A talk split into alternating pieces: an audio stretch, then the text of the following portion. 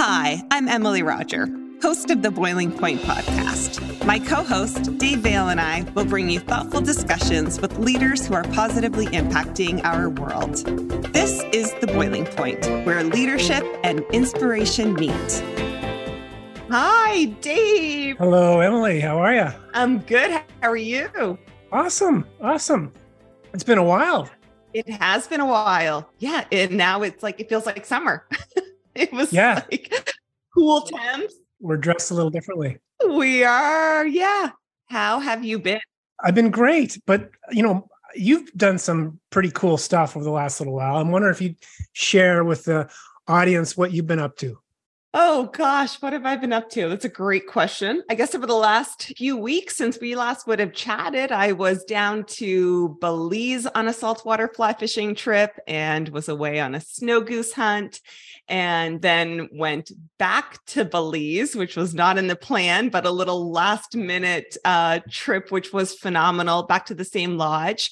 Um, I'm writing an article on fly fishing, and so I got to go back there with a photographer so we could capture some images, and uh, I had another super successful trip saltwater fishing, and uh, back home in New Brunswick now, and actually getting ready next week. I'll kick off salmon season, so going away for a week to go fly fish for salmon. And uh, how do you fit all this in? This is that's the big question.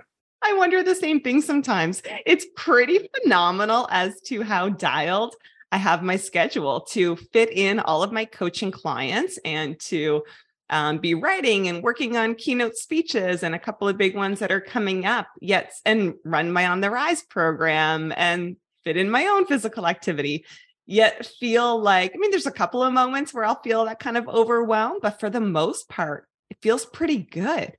And the other day, I actually listened to, re-listened to our last podcast with Marianne Iveson, and it was kind of exactly what I needed to hear in the moment that I was in. Uh, so for listeners who have not listened to that, especially if you are an entrepreneur or wanting to reach out and or step out and do something that you feel is possibly bigger than you, then listen to that podcast. It was, um, yeah, it was helpful for me again to to rehear what we all had to say.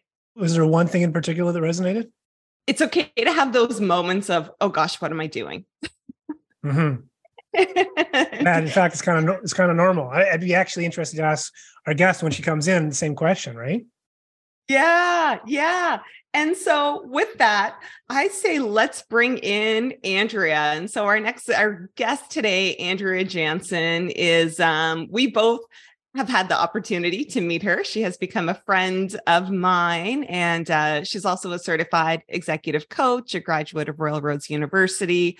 She hosts a podcast, Ambition Theory Podcast, which I have had the honor of being a guest on. She is a Forbes contributor. She is a top-rated speaker. She is a mom, a wife, an adventurer, athletic lady. Andrea, come on in. Welcome to The Boiling Point. Hi, thank you so much for having me, Emily and Dave. I am so excited to be here today. What's interesting is um, there's a note here about Andrea is a top-rated speaker who brings positive energy into every room. I just felt it right there, just as you came in. I just thought, wow, okay, there's that energy that they're talking about right there. Yeah, thank you so much for having me. I'm. It's so funny because I actually met Emily through the Boiling Point podcast. Okay, I was going to ask about that. Tell me more, because this is news to me. So this is news to you. So Dave, a while back, a couple of years ago, when I was getting my women's leadership coaching program off the ground, I had reached out to you about potentially partnering uh, with Ambition Theory on getting it out there. And we had a Zoom call booked. And before I was like, oh, I should get to know this person. I should find out about them. And I saw you had a podcast. And so I listened to it. And Emily was the guest on the episode that I listened to. And I was like, wow, this person is really cool. This person's really awesome.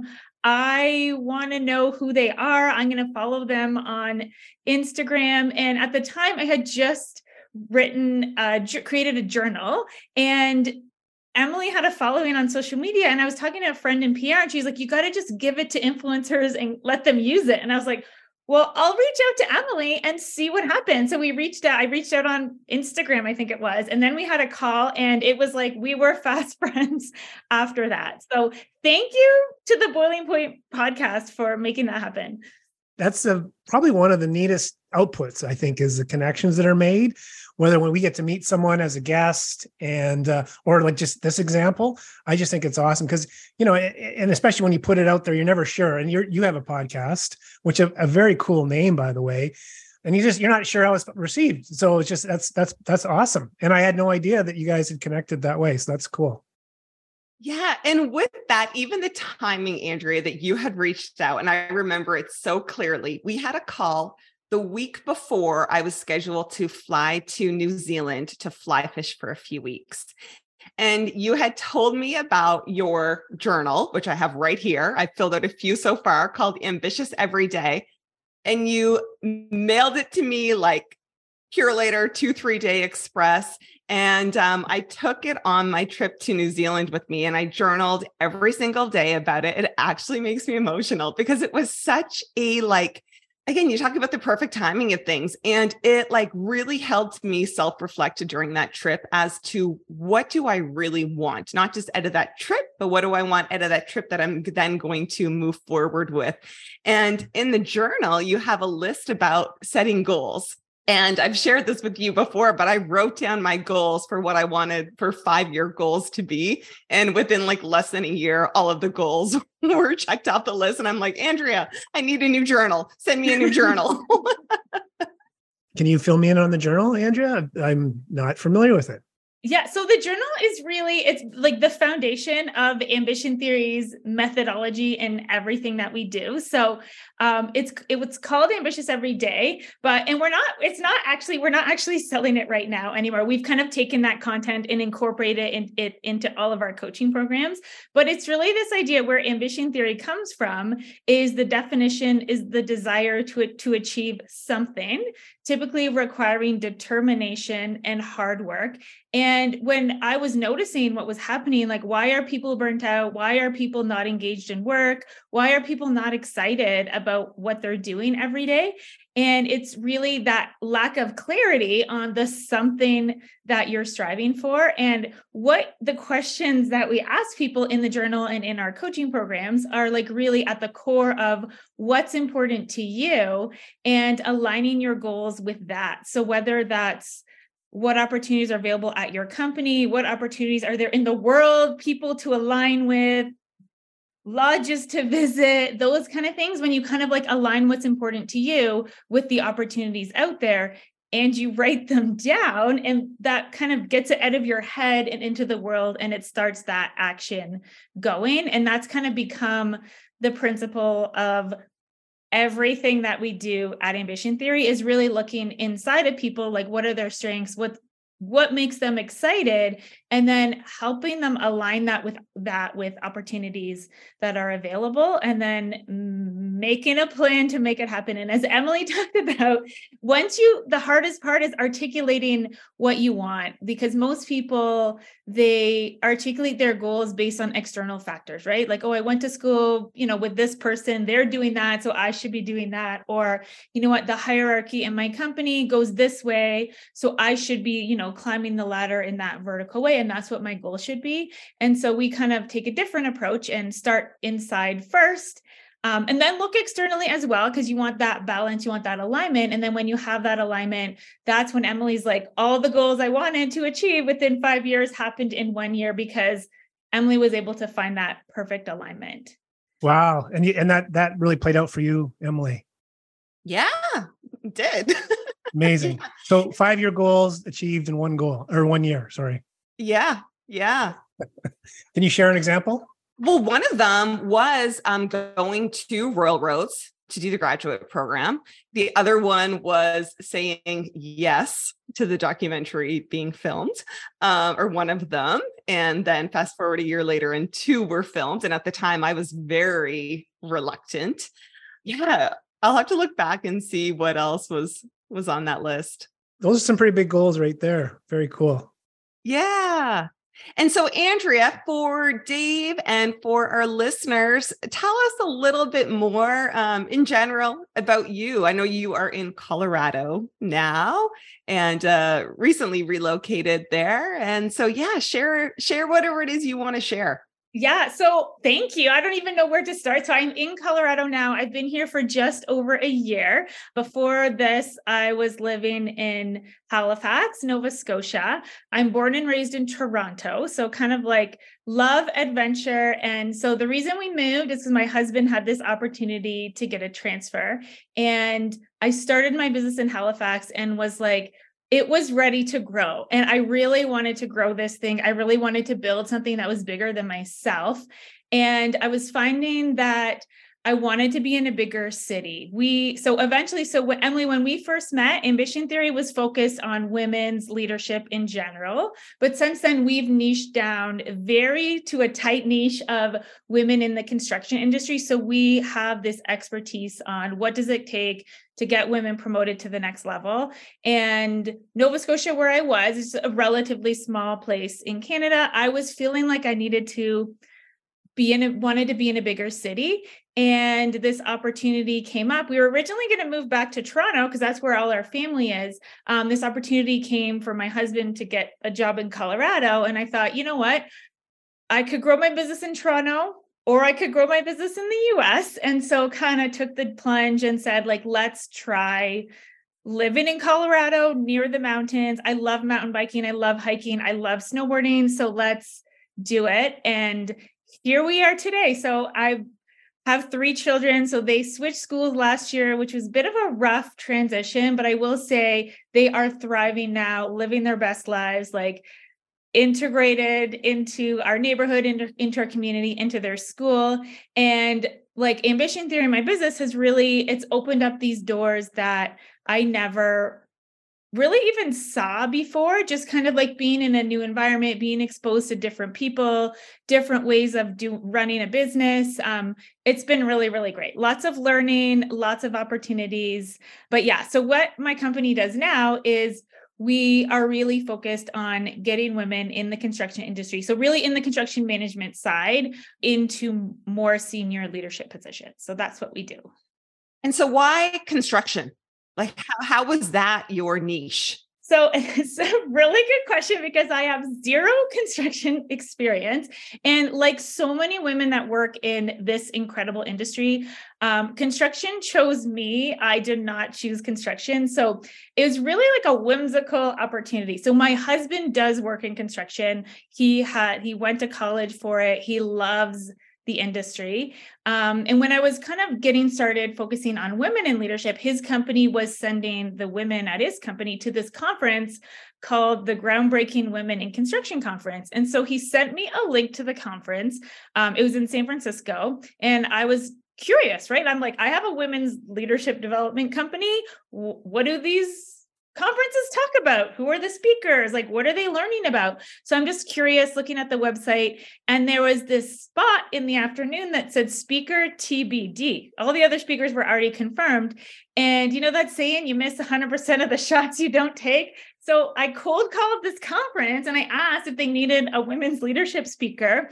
They said yes. And at that point, I'd never actually spoken at a conference before. So I went there and I wasn't the main stage speaker. I was in this little tiny breakout room. I prepared a talk um, and I went there really early so I could get ready. I had handouts. Like, you know, they said capacity of the room is fifty. I had fifty handouts ready.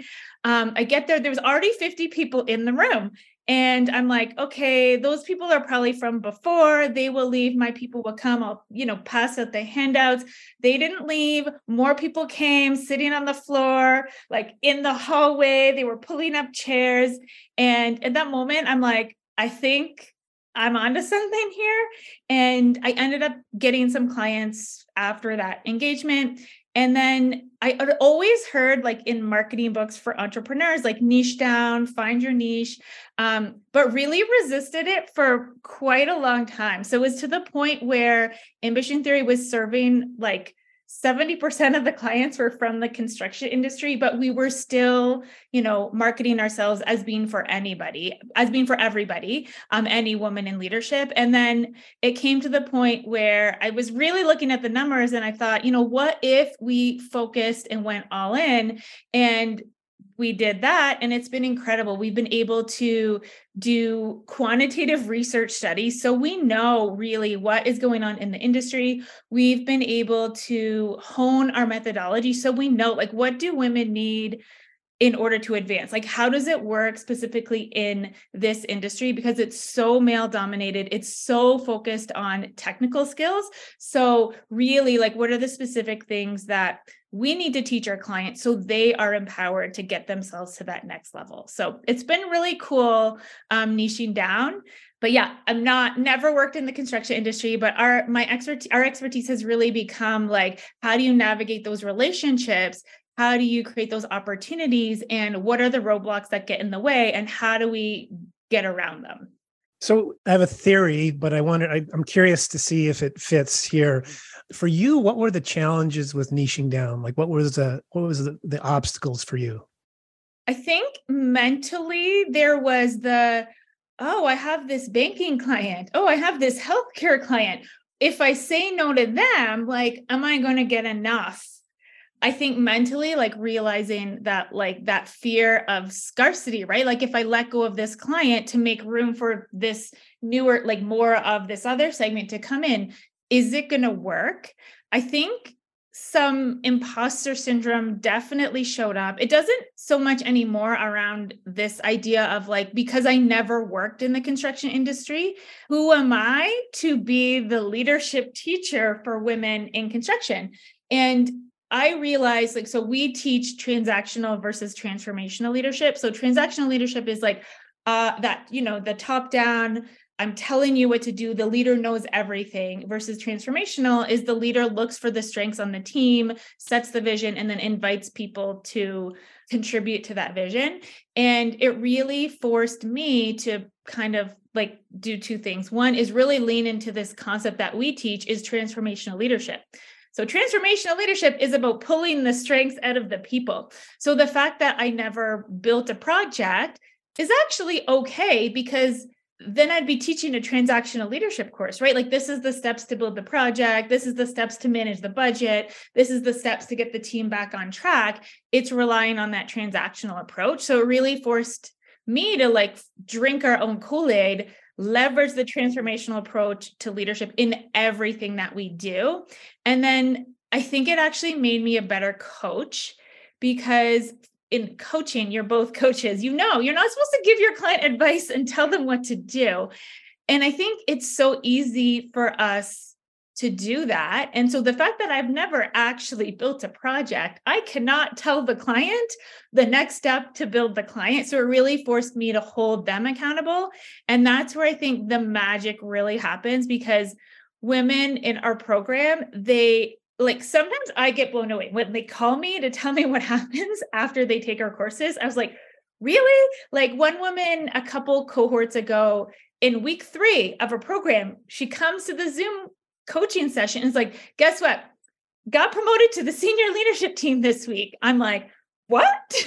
Did that really happen? And it's really about leveraging those coaching skills. I think that, so to answer your question, I think, like, that belief in myself that the business model is going to work, that niching down is actually going to work. And then that imposter syndrome of, like, am I really the person to be teaching this? Because I will say at the beginning, I did get pushback from people on, because really the the expectation in the construction industry, because most people in leadership positions are men, most leadership teachers that in the construction industry are men who are retired, who have kind of come back, and that's kind of their their thing now. And so, like, the model of, like, a younger woman doing this, there wasn't really an example of that. People were like, oh, like, no, we, we usually get this person to do stuff like that. So I think at the beginning, there was external kind of pushback as well, but we've been able to, like, develop this expertise over the past five years and really hone it down. So now we have this expertise, and people kind of like can see the value of the expertise. So it doesn't really matter anymore that I was never a project manager in construction industry. Andrea, one of the things that I admire and appreciate about you so much is your ability to, for one, see an opportunity and go to it. And so seeing that, like, to be determined speaker, and you just cold calling, like, now that I know you, I'm like, oh yeah, that is an Andrea power move. Like, that has Andrea Janzen written all over it. But the courage and the drive that it takes to do that. And then your ability to always stay so curious, like in conversations with you, like you are so intensely listening to everything and anything, and your ability to then take that non-direct coach approach and fully put it into your business by niching into an industry that you are not an expert in. Thank you. Your answer kind of fits where it's this, it is kind of a scarcity abundance thing, isn't it? Right? Where people, if I'm saying no to that, you know, what, what's, what am I missing out on versus recognizing if I say yes to that, what am I missing out on? Meaning stuff that's outside of that niche. I also find it interesting how people find niches, right? When you started your business, did you anticipate being niched down to a construction sector and women leadership? No, I didn't even um, think about niching down to women. I was at the beginning, like anything. Oh, you need some help with the conflict? Yes. Oh, team building, goal setting, strategic planning. Yes, I can do it all. Like, I was kind of trying to do everything, and then really kind of like realizing when people, like, I think for me, like the niches came more externally. So like Emily talked about this, like this ability to see the opportunity. So how it even started with women was I read this article. It was two thousand seventeen. So I had three kids. My youngest was like maybe three months old. And this Chatelaine magazine, it's like a women's Canadian magazine. It came to my house as like a sample. So I'm not a subscriber. And there was this article in it about women's ambition. And so they, they surveyed a thousand Canadian women, and they asked them about their work and their level of ambition. And in this survey, it said two thirds of these women would not take their boss's job, even if it was offered to them. And that kind of sparked this in me, because I was always taught that if I worked hard, I could be whatever I wanted. And anything was, any opportunity was available to me. And I never really thought that like being a woman would be a disadvantage. I'm like, that's not me. Um, but when that article came, I had literally like nothing going on professionally. I'm sitting there with my three children, and I'm like, I am this statistic, literally, like the woman who's lost sight of her ambition and doesn't really see any prospects for their career moving forward. And I posted on LinkedIn about it. Someone saw it, invited me up for coffee to just talk about it.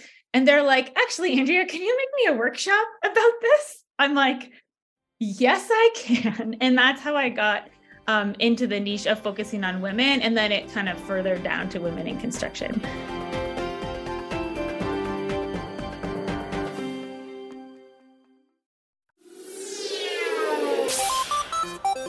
Hi, I'm Steve Yerko. And I'm Tara Sands. Now available from Maji Media is our new podcast, Four Kids Flashback. Four Kids is the company who brought you the English dub of Pokemon in the late nineties and so many other shows like Yu-Gi-Oh!, Shaman King, Teenage Mutant Ninja Turtles, Kirby, the infamous One Piece dub, and so many more. We'll be talking to the people who worked at Four Kids. Actors, directors, writers, editors, producers, engineers, you get the point. And hopefully get the answers to questions both you and I have about the company. I actually worked there as a voice actor on some of the shows. And I was a kid watching the shows and remember way more than Tara does. And thank God for that. Steve is actually a professional storyboard artist, which gives some really unique insights into anime and animation. Subscribe today wherever you get your podcasts. That's the number four Kids Flashback.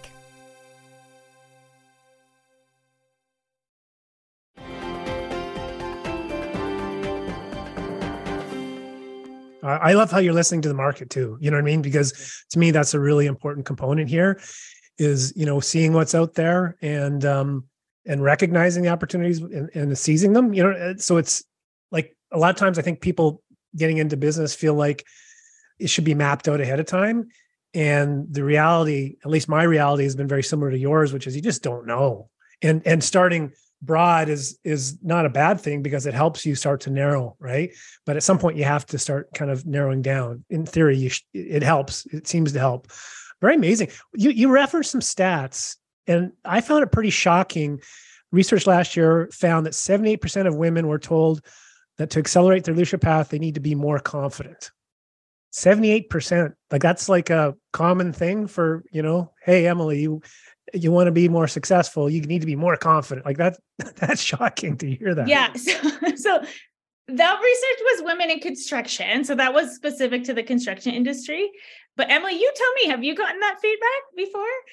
To be more confident, I hear it from a lot of clients, a lot of female executive clients, that their superior, who's usually male, says that they need to have more confidence. And kind of getting into that a little bit further in you talking about the, the double bind and what that is, because that thing around, okay, so you, you get more confidence as a female, but then there's a lot of pushback that comes with it as well.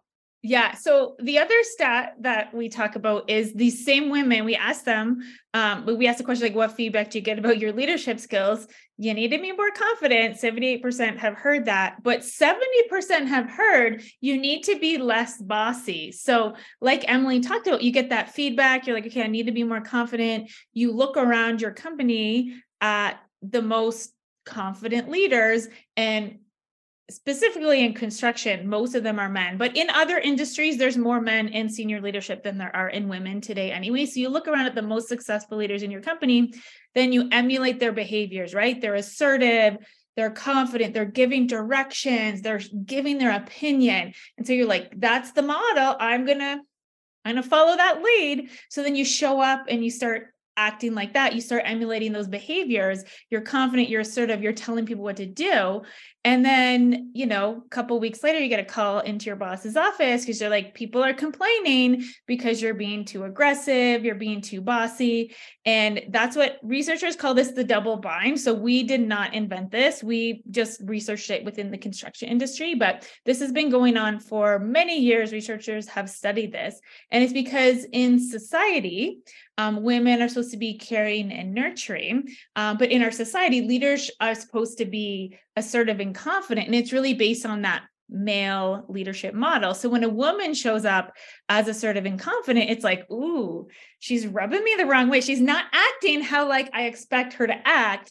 And one thing I will note, it's most of this is unconscious. Like people don't realize that they have this double standard and that this is happening. So it's happening unconsciously.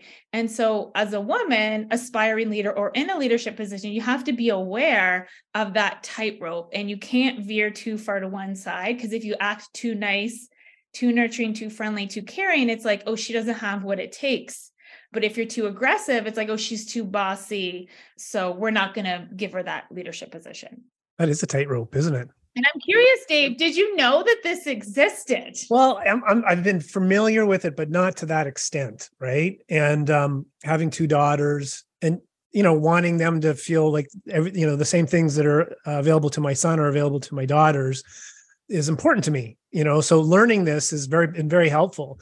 And a lot of when I learn it as a man, it's just, it's surprising because I haven't experienced the same things, you know? And then, so I'll talk, you know, Emily or someone like yourself, and they'll say, oh yeah, it's pretty common. I mean, and I'm not, I guess I wouldn't be said naive to it, but I, I'm a little bit surprised at this point in time, it's still a thing. I guess that's, that's what keeps on coming to, you know, to my mind. And I happen to work with, I think seventy percent of the people in Vision are, are female. And I've always worked with women. So yeah, I just find it surprising. And I, and I can see how it could happen though. I mean, I can, it makes sense. It's unfortunate, but I'm just trying to imagine now, how do you walk this tightrope? That's a really great question. And I think what we do with with our clients is it's really about finding that authenticity. So if you are authentic and you're showing up as your authentic self, then it's easier to connect with people. And then they see you as the person. They're not just seeing you as the behavior, because specifically what happens with our clients in the construction industry, they are, you know, they only have um, mostly male role models. So when we did our quantitative research, we found they women told us that seventy-two percent of them, so seventy-two percent of these women working in the construction industry have never or rarely had a woman manager. So they've never seen like a real life example of like, this is how a woman leads in my company or my industry. So the only role model they have is men. So they're trying to act like how men lead, and they have these strengths inside of them that, you know, they might lead in a different way, but they're, you know, the gold standard, like the check boxes on the performance management system are based on like more on a a male style of leadership. So when they're showing up and they're acting aggressive, they're emulating behaviors, they're acting like someone they're not. So they're showing up as inauthentic. And then it rubs people the wrong way, right? If you show, if someone shows up to you, right? And you can, you could tell, you know, those salespeople that you're like, they're trying to sell me something. And I just like, I don't know what it is, but like they're rubbing me the wrong way. So Uh, when you're showing up not as your authentic self, like not leveraging your strengths, not bringing your whole self to the table, it's like it rubs people the wrong way. So that's partially why some of that feedback happens. So it's really being like really understanding what your strengths are, what is the unique value that you bring to the table, and how do you show up in a way that is authentic to yourself. And it's also the communication is going to land with your team, land with the people that you're working with. So it's really kind of peeling back the layers a little bit and just understanding the unique value that you bring to the table. Yeah, that fine line between when are we being assertive and when are we being aggressive? Yeah, and it's it's hard to know. You can't you can't really yeah. know. And I think the second piece is education too. It's like just like recognizing like this is not like a men versus women thing. It's just like a This is the thing that we deal with in twenty twenty-three, and we can talk about it. And once we know that it exists, we can be aware of it. And even like women do this to other women too, right? Like I'm sure, Emily, you've done this. Someone's rubbed you the wrong way. You're like, oh, what a, they called them a not nice word. And it's, it's unconscious. It's something that is exists in our society today. And like once we call it out, it's like, okay, it just is. It's nobody's fault. We can move around it. But if we pretend that it doesn't exist, we're going to just keep hitting up against it. Yeah. And such an interesting statistic about seventy-two percent of the women not having a female role model in a leadership position to either learn from or look up to. And that reminds me, we had Doctor Lino on the podcast um, a few months ago now, and he spoke about how in the States, there are more C E Os with the first name Michael than there are female C E Os. And then, so you had to narrow that down even more into a predominantly male field like construction and just how smaller that would get. What have you found to be the biggest takeaway? So you offer a, a eight-week program, I think it is, for women in, in construction and leadership. What do you find has been the biggest takeaways for those women? I think so. The number one thing that people say is sponsorship. So we teach this concept of sponsorship over mentorship. And that piece, I will find if people implement sponsorship, they will get the most growth, they will get the most opportunities, they will get the biggest return on investment.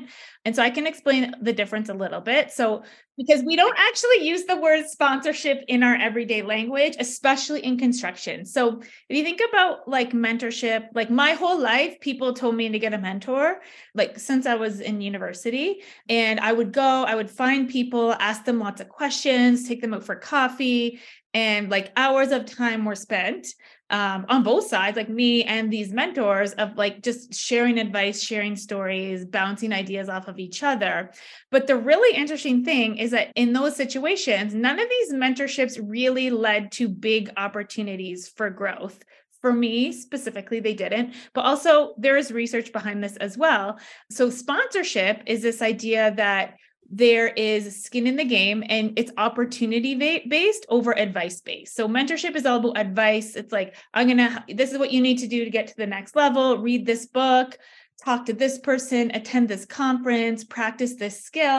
Sponsorship is opportunity-based. So I'll kind of tell a story to explain the difference. So you're that woman, you're like, I want to get to the next level. You ask the mentor, the senior person, you're like, okay, what do I need to do? They're like, oh, you need to understand, I'll use a construction example, the business side of construction. So you need to understand how the business works. You're like, okay, how did I do that? They're like, well, read this book, um, attend this conference, maybe they'll tell you a story about how they learned the business side of construction. And then you're like all inspired, you're excited. You're like, okay, I'm going to go do this.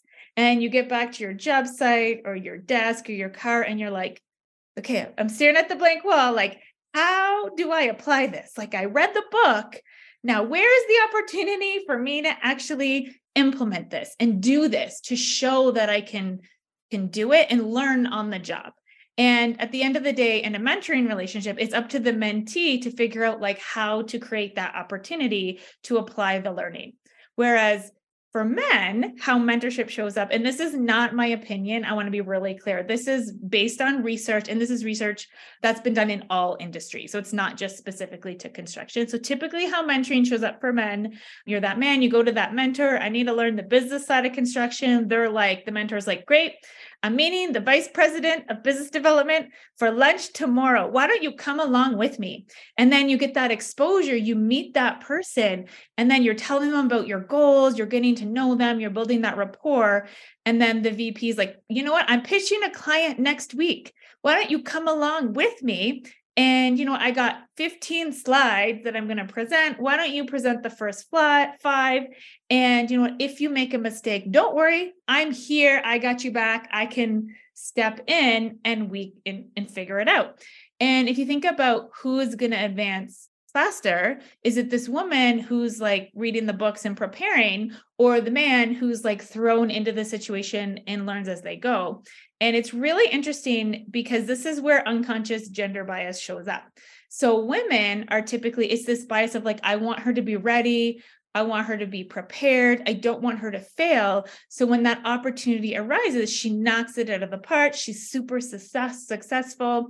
Whereas for men, it's about more of this like sink or swim mentality. Like, I'll create this opportunity for you, which it's not mentorship. It's actually sponsorship because there's skin in the game. And that's the main difference between mentorship and sponsorship is that skin in the game. We're creating this opportunity together. So if something goes down, it's actually both people go down. Um, but if an opportunity is created, that's amazing.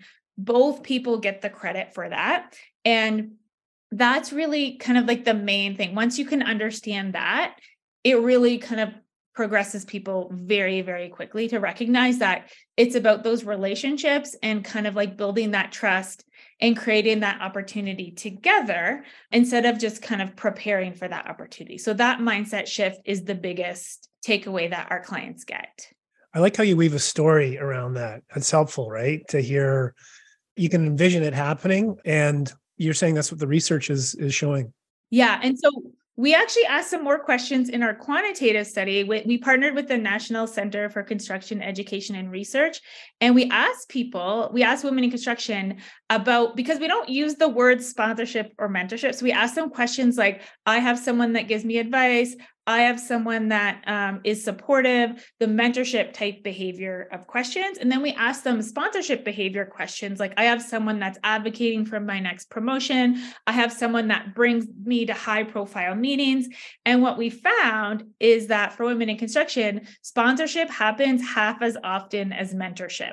So this is kind of like one of the roadblocks that we see in the construction industry. It's also happening in every industry as well, but really that women get stuck in this advice trap. Like, tell me everything you know. I want to hear all the stories. Whereas really it's about looking for that opportunity to create that mutual value is really what gets women to the next level. I would think, to, you know, speaking for myself, and if I am doing a part of something where knowing that there are far fewer women in it, it's like you, there's even can feel even more of that pressure of, I need to make sure I've got this so right. It's like, this is my opportunity. And not only is it my opportunity, it's also an opportunity for other women. It's kind of like you're representing. And so I can see for sure that there is so much more at stake of like really wanting that perfectionism, wanting to be dialed in instead of like, let's just take the Andrea Janzen approach and go on out there and see what happens. And I will say, Emily, like, I think you are doing this and you don't realize it. So when I know you go visit these lodges, and there's like a win-win benefit when you have these partnership with these lodges, because they're getting the exposure. Um, you, you're showing their lodge to your audience.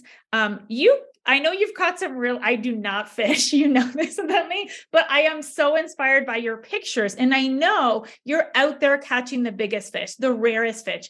So, and I think the sponsoring that I'm seeing happening when you do this is like, you have this guide, you've built this rapport with this lodge. They're actually having someone that has your back. Because the last thing that they want is Emily Rogers came to our lodge and there's, there's no picture of Emily with the fish, because that is not a win-win. They want that win, right? They're skin in the game for both people. They want that picture of you with the big fish, because that's going to inspire other people to want to visit the lodge, to want to get into fly fishing. So like you built that relationship before, and it can happen really quickly.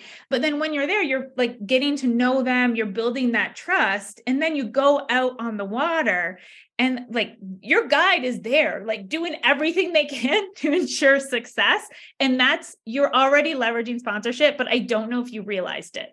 Oh yeah, no, for sure. Yeah, definitely. And also in, in a, in a more male dominated area. Yeah. But just know this thing around, like, you can feel like there is more at stake when you know, or like if, if you really want to, or allow yourself to feel the pressure that's being put on by it. Can I share a perspective on that? Like, as I was listening to you, I was thinking it's interesting how that would feel like more pressure, right? Versus, I don't know, like in my, in my mind, I was thinking, well, how cool is it to be unique in this industry or this sector or whatever, you know, in terms of being like, how many women fly fishers are there, right? Maybe there's a whole bunch, I don't know, but, you know, but I just feel like, like that's kind of a, I don't know, it could be a bit of a cachet, you know, having that uniqueness, being, being not like the typical person. Yeah. And truthfully, I actually don't feel pressure. I don't feel pressure. I mean, even, even getting back from this trip with the photographer who was with me the whole time, I did not feel pressure. I ended up getting a grand slam, which is like the ultimate thing that can happen to a saltwater angler. But no, just around this concept of, I think for me, like I've had so much experience in kind of knowing what it feels like to be under pressure and choosing to let that go, but that I could see very easy for women and men too, that can get so trapped in that pressure. Yeah, totally. It's one of those things, and it's interesting. We have this list, like rule at Ambition Theory. It's like the number one rule of working with us. It's like, get out of your comfort zone, because that's where the magic happens. The comfort zone, I don't have a picture with me now, but it's like a little tiny dark blue dot. And then the magic happens in a bright yellow sun with fireworks all around it. And the thing about the picture that, oh, Emily has it. Okay, Emily has it. She was ready for this. She anticipated that. You anticipated that. So the interesting thing about that is like those, that discomfort, that perfection, all of those feelings are actually just a sign that you're leaving your comfort zone, right? And it's like your brain saying, okay, danger, danger, danger. You could fail, right? Like Emily is going to Belize. She's never fished in Belize before. You could go there and lots of things could go wrong. And so I think it's like when you can flip the script in your mind that like, oh, this is warning me. This is like a protection sign that like, you know what? I'm going towards this amazing opportunity. And what do I need to do to be prepared for it? Like, how do I get ready for that? Who are the people that I need in my corner to make sure that, you know, if this does fail, it's not a complete catastrophe. So who are those people that I need around me? And flipping the script that way, because it can be debilitating, right? It's like that fear, that perfectionism, you're like, I'm not ready. And you know what? Sometimes it's like, you aren't ready, but sometimes you have to do it anyways. And I think to be successful, it's recognizing that, you know, this is a big risk. Things could go wrong. What do I need to do to make sure if things go wrong, that it's not a catastrophe? And sponsorship is a great way to do that. So having those people that have your back, that are, that are invested in the mutual win, then that it makes it a lot less stressful to take those big risks. Yeah. Yeah. Good advice. How do people learn more about you, Andrea? Where, where would you, where would you direct them? So you can connect with me on LinkedIn. So it's Andrea Janzen. You can go to our website. So it's ambition theory dot com.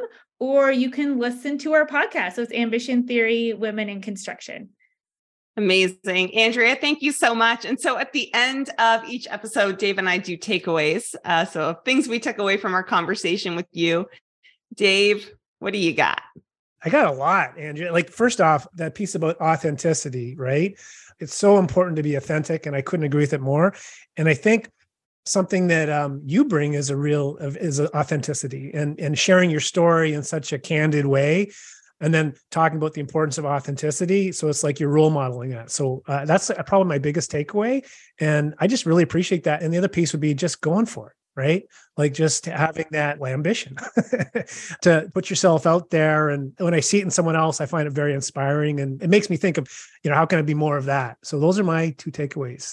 Yeah. Love it. My takeaway, uh, yes, similar to that is around that, the seeing the opportunity. And if somebody says yes to you, then take it as a yes.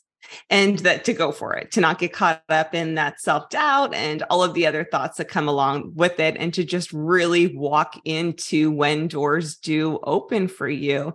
And my other thing, and in just talking about your journal, is just the power of goal setting, getting clear, having people in your corner, sponsors, whether it is coaching or whoever it is, to help you really clarify your goals, and that, yeah, that is where the magic happens. So Andrea, thank you so much. I've been wanting to have you on here for a while, so I appreciate you taking the time to come on. And uh, we will list all of Andrea Janzen's information and any extras we discussed in the show notes. The best place to find that is on our website, boiling point podcast dot com. We are active on LinkedIn, Facebook, and Twitter. We will put the video version on YouTube and Facebook. And of course, the podcast is available on all of your favorite podcast platforms. Well done, Emily. Thanks, Andrea. Thank you so much, Andrea. It's been a blast. Thank you. Thank you for listening. Follow or subscribe to the show on your favorite podcast app, or visit boiling point podcast dot com for more.